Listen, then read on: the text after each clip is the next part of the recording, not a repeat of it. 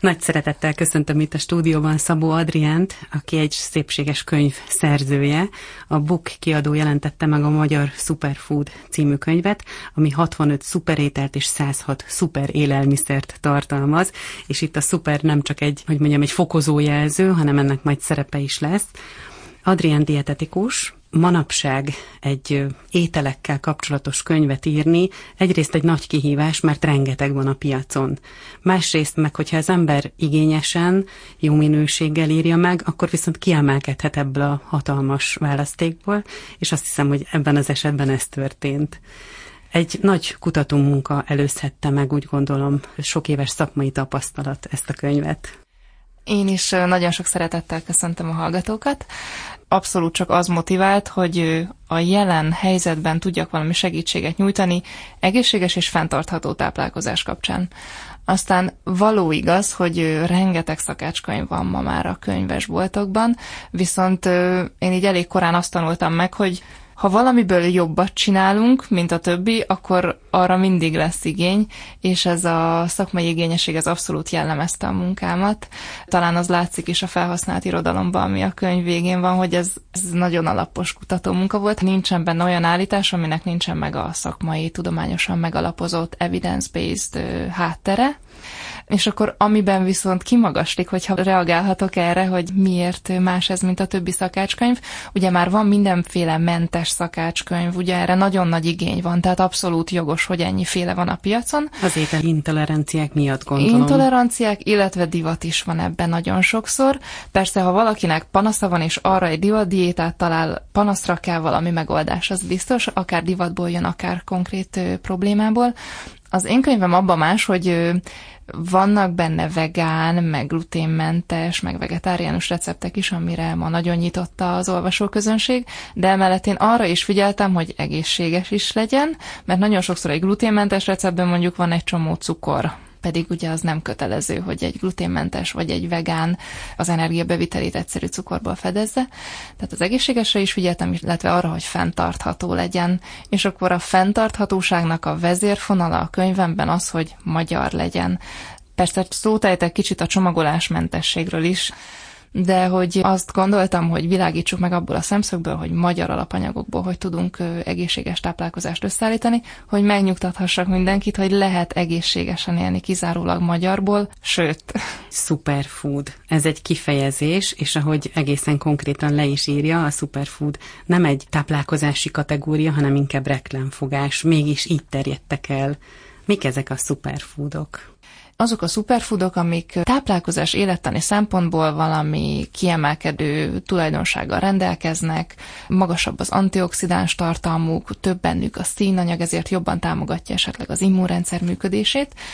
Viszont ezek a szuperfoodok, ugye nagyon sokszor lazac, avokádó, mag, de szerencsére ide tartozik áfonya, brokkoli, ami ugye Magyarországon is megvan, viszont olyan nagy marketinget kaptak ezek, hogy mennyire hozzájárulnak az egészség támogatásához, betegségek megelőzéséhez, hogyha áfonyát szeretnénk enni, hogy az egészségünkért tegyünk, akkor télen is azt, azt tesszük, nem törődve azzal, hogy esetleg a Spanyolországból érkezett, vagy nem törődve azzal, hogy a goi bogyó mondjuk már egy két éve ott áll a biobolt polcán, utána hazavisszük, nem is olyan finom, még nálunk is otthon áll a, a polcon mondjuk egy évig, és nem számolunk azzal, hogy közben milyen szennyeződések rakódhatnak le rajta, szóval sokszor értelem nélkül fogyasztjuk ezeket a reklámokból superfoodnak hirdetett alapanyagokat. Hol ott van magyar? Hol ott van magyar, pontosan, és ezt akartam leírni, hogy superfood igazából bármi lehet, mert nem azzal válik valami superfooddá, mert már önmagában az, hanem attól lesz kiemelkedő támogatás az egészségünk szempontjából,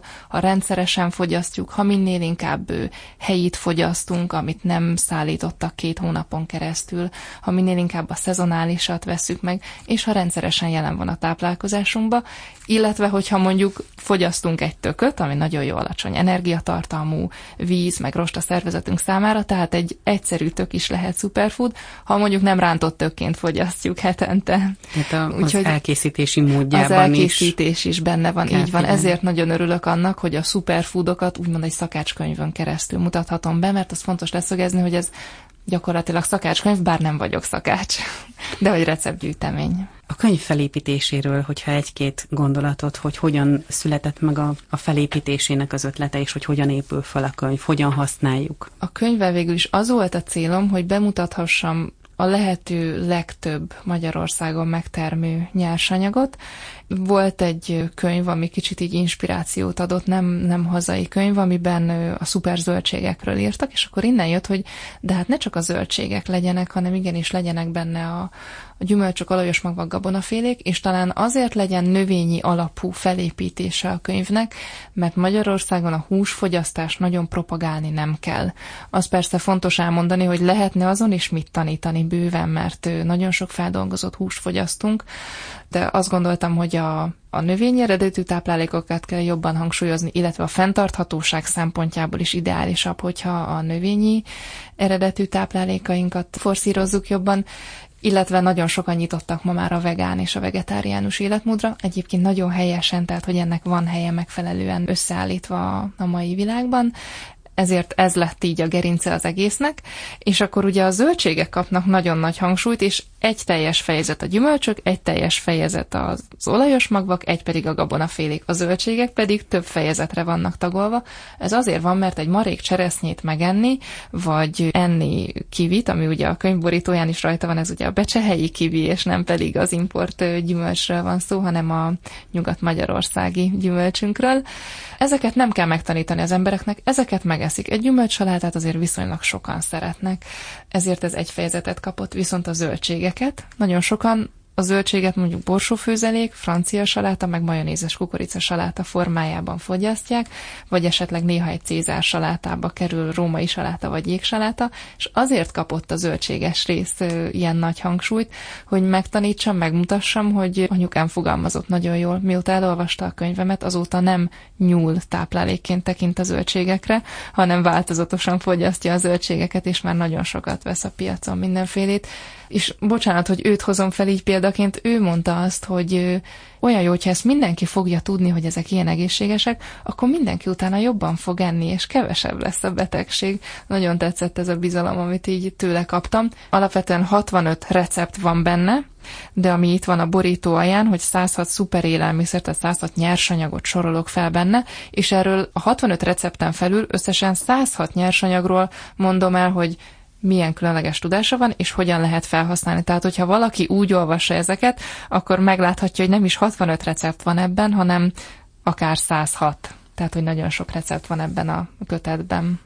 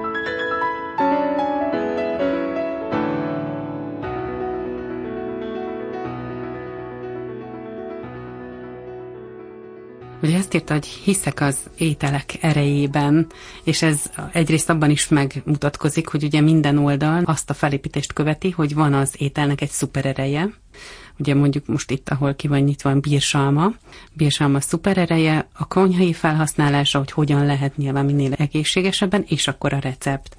Ugye említette, hogy nem szakács, nem cukrász. A receptek hogyan születtek? Egy könyvkészítésnél a cél az én számomra a tájékoztatás volt, egy kiadó számára pedig mindig fontos a nyereség. Nyilván pénzből élünk, ezért határidők vannak. Ezért amikor megvolt szabva az első határidő, hogy nekem le kell adnom a vázlatot, a struktúrát, az első kéziratot, akkorra én ezeket leültem, és végig gondoltam, hogy mindenféle zöldségből, mindenféle gyümölcsből, mindenféle olajos magból és gabonából, ami Magyarországon megtalálható, legyen hozzá egy-egy recept. És sorra vettem úgy a zöldségeket, hogy mi az, amit talán kicsit kevésbé használunk, kevésbé ismerünk, hogy ahhoz legyen egy recept, amivel tudom népszerűsíteni, megmutatni, hogy hogyan lehet ezt felhasználni.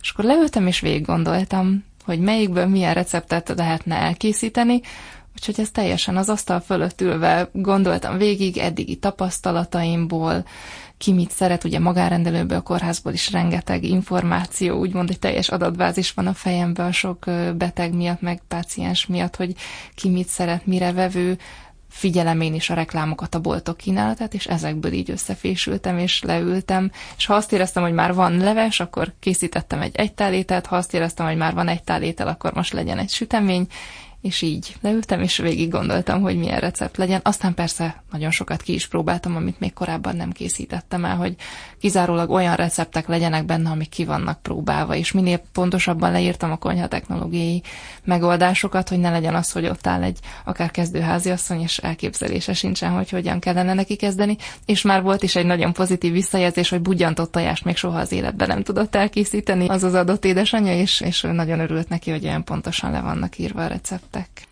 Fejben kezdődtek a receptek, de hát itt gyönyörű képek illusztrálják mindegyik elkészült munkát, és mesterszakácsot is kapott az elkészítéshez. Közben alakultak, módosultak így a közös tapasztalat alapján, vagy, vagy ez már annyira pontos leírása volt a recepteknek, hogy ezt már csak követni kellett? így, ahogy mondja, egy profi szakács volt mellettem, aki alapvetően azt csinálta, amit én mondtam, tehát ö, nem szólt bele semmibe, viszont mivel ő neki más ismeretei vannak, ő az ételeket funkció meg íz szempontjából nézi, én pedig az ételeket nagyon sokszor tápanyag, felhasználás, hasznosulás szempontjából ö, nézem, úgyhogy nagyon érdekes volt, ahogy a kettőnk ö, tudása így ötvöződött. Nagyon sok alapanyag fel van itt sorolva, főbb csoportok, a zöldségek, a gyümölcsök, az olajos magvak és a gabonák. Volt olyan zöldséggyümölcs, ami az önkonyhájában mondjuk nem fordult meg olyan sűrűn, de tudta, hogy fontos alapanyag, és ezért ide ebbe a válogatásba bekerült. Elgondolkodtatott most. A csicsókát nem nagyon szoktam használni, mert nem nagyon szeretem. Nem tudom, hogy ilyet illik-e bevallani, bár pont a kolléganőm azt mondta nemrég, hogy ilyet még nem látott, hogy valaki mindent szeret. Meg ahogy a receptbe el van készítve, nekem úgy tetszik, illetve már készítettem csicsóka krémlevest úgy, hogy más zöldségek is voltak ott mellette, meg nagyon tetszik a zöldségnek a neve, meg hogy nem kell megpucolni, hanem csak szivacsal le kell dörzsölni, nagyon hamar elkészül, meg izgalmas, meg egészséges, jól támogatja a bélflórát, de hogy kifejezetten az ízért nem rajongok. Úgyhogy csicsókát nem használok sokszor, csak hogy így kiemeljek valamit, hogyha már ezt a kérdést kaptam, hogy kihívást jelentett. Köszönöm szépen. Tehát általában akkor ezeket saját maga is fogyasztja? Ezeket használom. Nem, vathús. Vathús az nagyon régen volt a konyhában, sőt az még akkor volt, amikor én vidéken, Kecskeméten éltem, és akkor az édesapám készített valamilyen vadhús, de azt én, én addig még nem, tehát hogy az a könyv miatt ő, került a konyhámba. Ami nekem kuriózum volt, és amit ugye mondjuk a bevezetőben használt, a mézuna, a mébuna és a hóban zöld, ezek mind salátafélék, amikről én korábban nem is hallottam, viszont ezek magyarok. Az az érdekes, hogy saláta, hogyha valaki otthon a kis teraszán, balkonládába, bárhol termeszt ilyen kis tépősalátákat, rengetegféle van még, amit biztos, hogy én se találkoztam még vele, meg sokszor nem is tudom, hogy van-e ezeknek neve. Ezek nagyon gyorsan megnövő kis tépősaláták, mint ahogy a mikrozöldeket meg a csírákat két hét alatt lehet növeszteni és fogyasztani gyakorlatilag friss tápanyagdús zöldséget, gyümölcsöt. Ugyanígy van ezekkel a salátákkal is, és azért akartam ezt az elejére tenni, hogy lássák az emberek, hogy talán a könyv és én is tudok még, illetve a magyar természet is tud még újat mutatni. És én azért is örülök ennek a könyvnek, mert ezekről talán egy kis leplet le lehetett rántani, hogy ettől, hogy ez benne van a könyvben, ez nem jelenti azt, hogy ez kell lenni a hosszú élet érdekében csak ezt, hanem ezt próbálom hangsúlyozni, hogy ezek az apróságok is, ha benne vannak, plusz egyet teszünk érte, ha nincs benne, van ezer más, amit tudunk választani. Tehát nem menjen senki a piacra őrülten mizunát keresni, viszont friss tépő salátát nyugodtan kereshetünk a piacon, vagy akár otthon is termeszthetünk, mondom néhány hét alatt.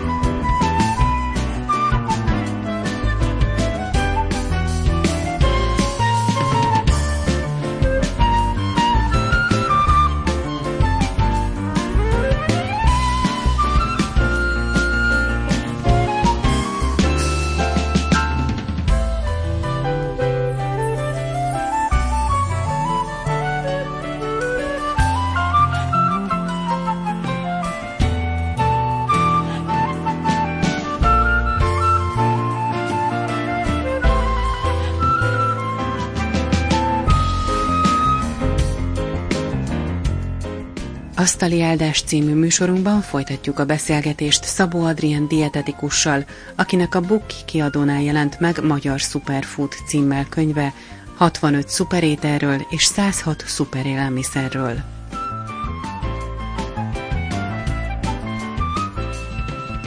Hogyan hat az étel az egészségre? Ugye eddig általában olyan szuper élelmiszerekről beszéltünk, amik nem csak attól szuperek, hogy önmagában annyi vitamint vagy annyi tápértéket tartalmaznak, ami nekünk fontos, hanem attól is, hogy nem utaztatjuk esetleg annyit őket, mert Magyarországon hozzájuk férhetünk, illetve hogy abban az évszakban esszük, amikor kibújnak a földből, vagy leszedjük a fáról. Az étel az nem közvetlenül azonnal hat a szervezetünkre, persze, ha valaki allergiás mondjuk egy étel összetevőre, mondjuk gabona allergiája van, akkor akár már azonnal is tapasztalhat tüneteket, viszketés, haspuffadás, de egyébként az ételek elsősorban tápanyagot nyújtanak a szervezetünk számára, tehát néha kicsit túl is misztifikáljuk a dolgokat, holott egyszerűen energiát nyer a szervezetünk a, az ételekből, de azon kívül, hogy benne van a fő tápanyag, tehát fehérje, szénhidrát, zsír, rost, azon kívül rengeteg, amit látunk is a szemünkkel, színanyagok, antioxidánsok, nyomelemek, ásványanyagok vannak benne,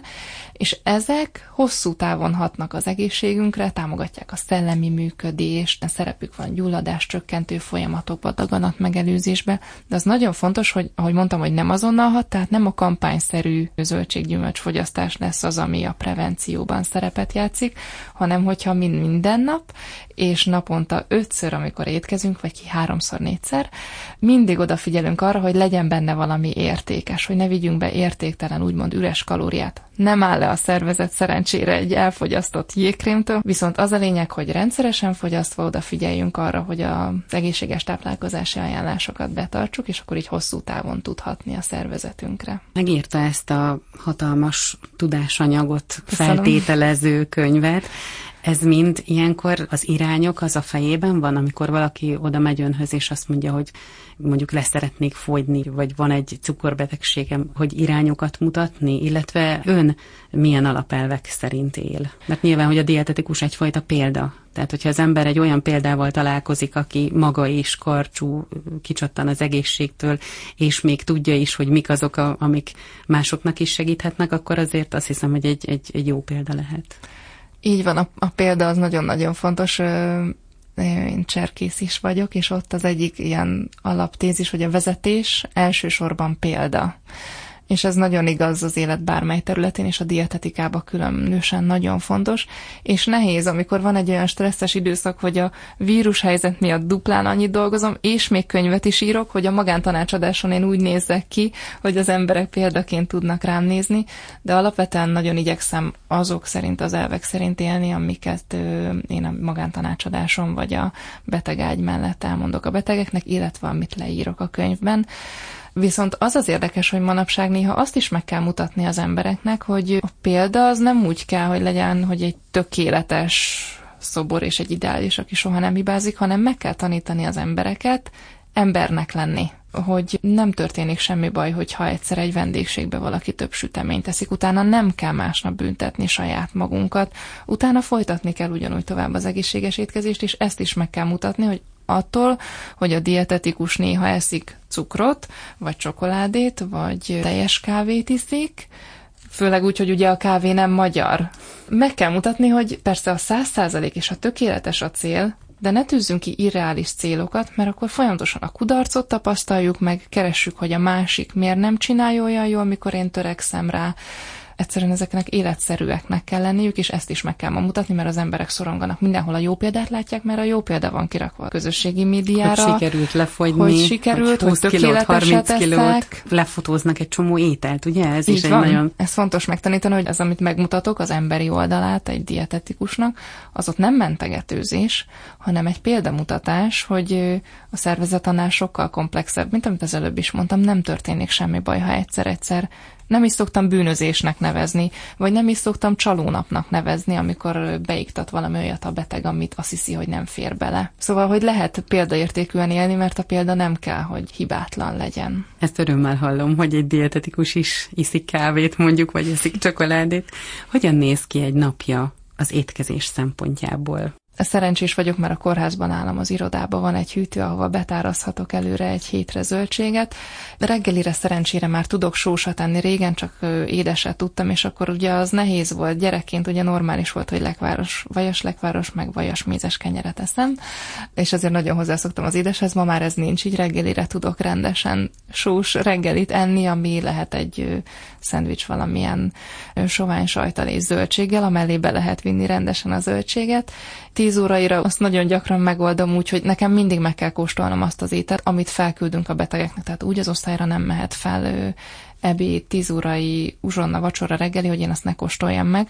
Azokkal gyakran meg is van a tíz óraim, és mindig van valamilyen zöldség a kórházba, tehát valamilyen fűzelék a betegellátásban mindig van. És ilyenkor lehet egyébként még módosítani, vagy mire szolgál a megkóstolás? Abszolút volt már olyan, amikor ízre még egész jó volt az étel, de azt kellett mondanom, hogy küllemre ez olyan, hogyha a beteg felemeli a melegítő tálca tetejét, és meglátja az ételt, akkor nem fogja szívesen megenni, ez már nem üti meg azt a minimumot, amit én szeretnék biztosítani, és szerencsére ott ez egy diétás étel volt, körülbelül 10 adagról volt szó, és igen, bizony ott azt újra kellett főzni, vagy volt, hogy véletlen megszaladt úgy a só, hogy levest kellett újra főzni, de szerencsére nagyon ügyesek nálunk, tehát, hogy ilyen azért ritkán van, és inkább megcsinálják kicsit sótlanra, hogy utána lehessen még hozzátenni, de igen, ez arra szolgál, hogy a minőségbeli dolgokat észrevehessem, és olyankor még módosítunk abszolút ebédre változó, hogy otthonról viszek, vagy szintén tudok enni maradékot, ami a kórházban marad, nem lehet kicentizni tökéletesen, vagy például az egyik kedvencem, amikor a betegeknek borsófőzelék készül, abból mindig van egy diétásabb borsófőzelék püré, ami könnyebben emészthető, mert át van passzírozva a borsó, és akkor a héja fönt marad,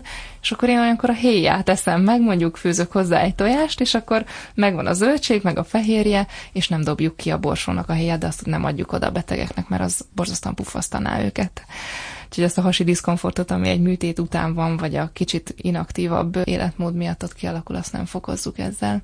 És akkor, mikor hazamegyek, akkor uzsonnára rendszeresen van valamilyen zöldség, és akkor a vacsora az hol főttétel, amikor ugye hazaérek délután, akkor tudok főzni, vagy szintén valamilyen szendvics. Változó, mivel nekünk még nincsen ilyen nagyon-nagyon kötött életünk, mert ketten vagyunk a férjemmel, ezért így rugalmasak vagyunk abban, hogy mikor mit fogyasztunk el, nem kell még ezt a nagyon rendezett életmódot megtanítani egy gyermeknek, illetve változó, hogy én is a kórházban hogy dolgozom, a magárendelések hogy vannak, ugye nálunk hétvégi ügyelet is van, úgyhogy igen, gyakran egy hét nálam 12 napos, néha meg öt napos, tehát ez így változó, úgyhogy ez is kicsit magával vonja, hogy mikor tudok főzni, mikor eszünk hidegétet, de szoktam számolgatni, hogy meglegyen egy nap az öt egység zöldség gyümölcs, tehát végig számolom, hogy reggelihez volt paradicsomlé, három deci, akkor az egy egység, ettem egy almát, akkor kaptam a barátnőmtől egy marék cseresznyét, akkor az három, vacsorára van otthon cukkini, az pikpak elkészül a tésztához, amit a férjemnek fogok készíteni, akkor az négy, és akkor még ötödik is benne van nagyon sokszor, de van, hogy ez négy, van, hogy ez hat, nem történik semmi, csak ha látom, hogy ez három, akkor ott még elgondolkozok, hogy oda még bizony kell valami zöldséggyümölcs, mi van még otthon, elszaladjak-e boltba, vagy valahova, hogy még legyen valami bármilyen szuper élelmiszerekre elsősorban a hölgyeknek van antennája, hogy felfigyeljenek, viszont kedvesen írta, hogy a, ezt a könyvet a férjének ajánlja, aki már annyit hallotta öntől, hogy, hogy zöldségek és gyümölcsök fontosak neki, a férfiaknak, mert ugye nyilván hogy nekik is nagyon fontos egyébként ez a bevitel, bár náluk Abszolút. nyilván, hogy egy kicsit kevésbé népszerűek a zöldségek, gyümölcsök, Így mint van. a hús. Szóval neki van ebből kedvenc étele? Vagy alapanyaga? Vannak ételek, amiket ő nagyon szeret, de én a könyvet azért ajánlottam a férjemnek, mert ő elképesztően támogatott a könyv megírásába, hogy én erre képes vagyok, mert így magamtól egyébként nem volt ilyen nagy álom, hogy én könyvet írjak, és hogy az én hangomat mindenki hallja, abszolút nem. Úgyhogy ez azért ajánlom neki, viszont ő zöldséggyümölcs fogyasztásba, ugye azt írtam, hogy mindig meghallgat. Nem azt írtam, hogy ő ezt mindent megeszi. Mert hogy ő nem igazán szereti a zöldségeket, gyümölcsöket, ezért nála kicsit trükközni kell, mint a gyerekeknél. Tehát a spenótot, meg a sóskát, amit kanalazni lehet, egyszerűen meg lehet enni, azt nagyon szívesen megeszi. Vagy a paradicsom szószos tésztát, amiben a paradicsom úgymond nem önmagában van, hanem pürésítve van, kicsit felismerhetetlen, szintén megeszi. Vagy például egy bolonyai raguba apró reszelőn lereszelem a sárga répát, fehér répát, zellert, abban mind megeszi a zöldséget. Tehát nem mondhatom, hogy nem eszik, csak így... Nem ropogtatna mondjuk így el egy van, répát. így van. Úgyhogy ezért a tapasztalatért én nagyon hálás vagyok neki, mert amikor valaki jön, hogy vagy a gyermeke nem eszik zöldséget, vagy hogy a férjével együtt szeretné ezt a fogyókúrát kivitelezni, de hát ő nem eszik zöldséget, gyümölcsöt, akkor így a férjemnek hála rengeteg ilyen praktika van a tarsajomba, illetve én gyümölcs léfogyasztást nem szoktam javasolni senkinek, mert ő míg mondjuk egy almában van 10 g cukor, addig mondjuk két deci almalébe 3-4 almának is benne van a cukortartalma, viszont az ő esetében nagyon jó termelői piacokon lehet venni már ilyen frissen préselt hazai gyümölcsleveket, vagy például homoktövis velőt is. Ezeket tudom neki hígítani vízzel, és akkor ilyen formában vízbe a vitaminokból ásványi anyagot.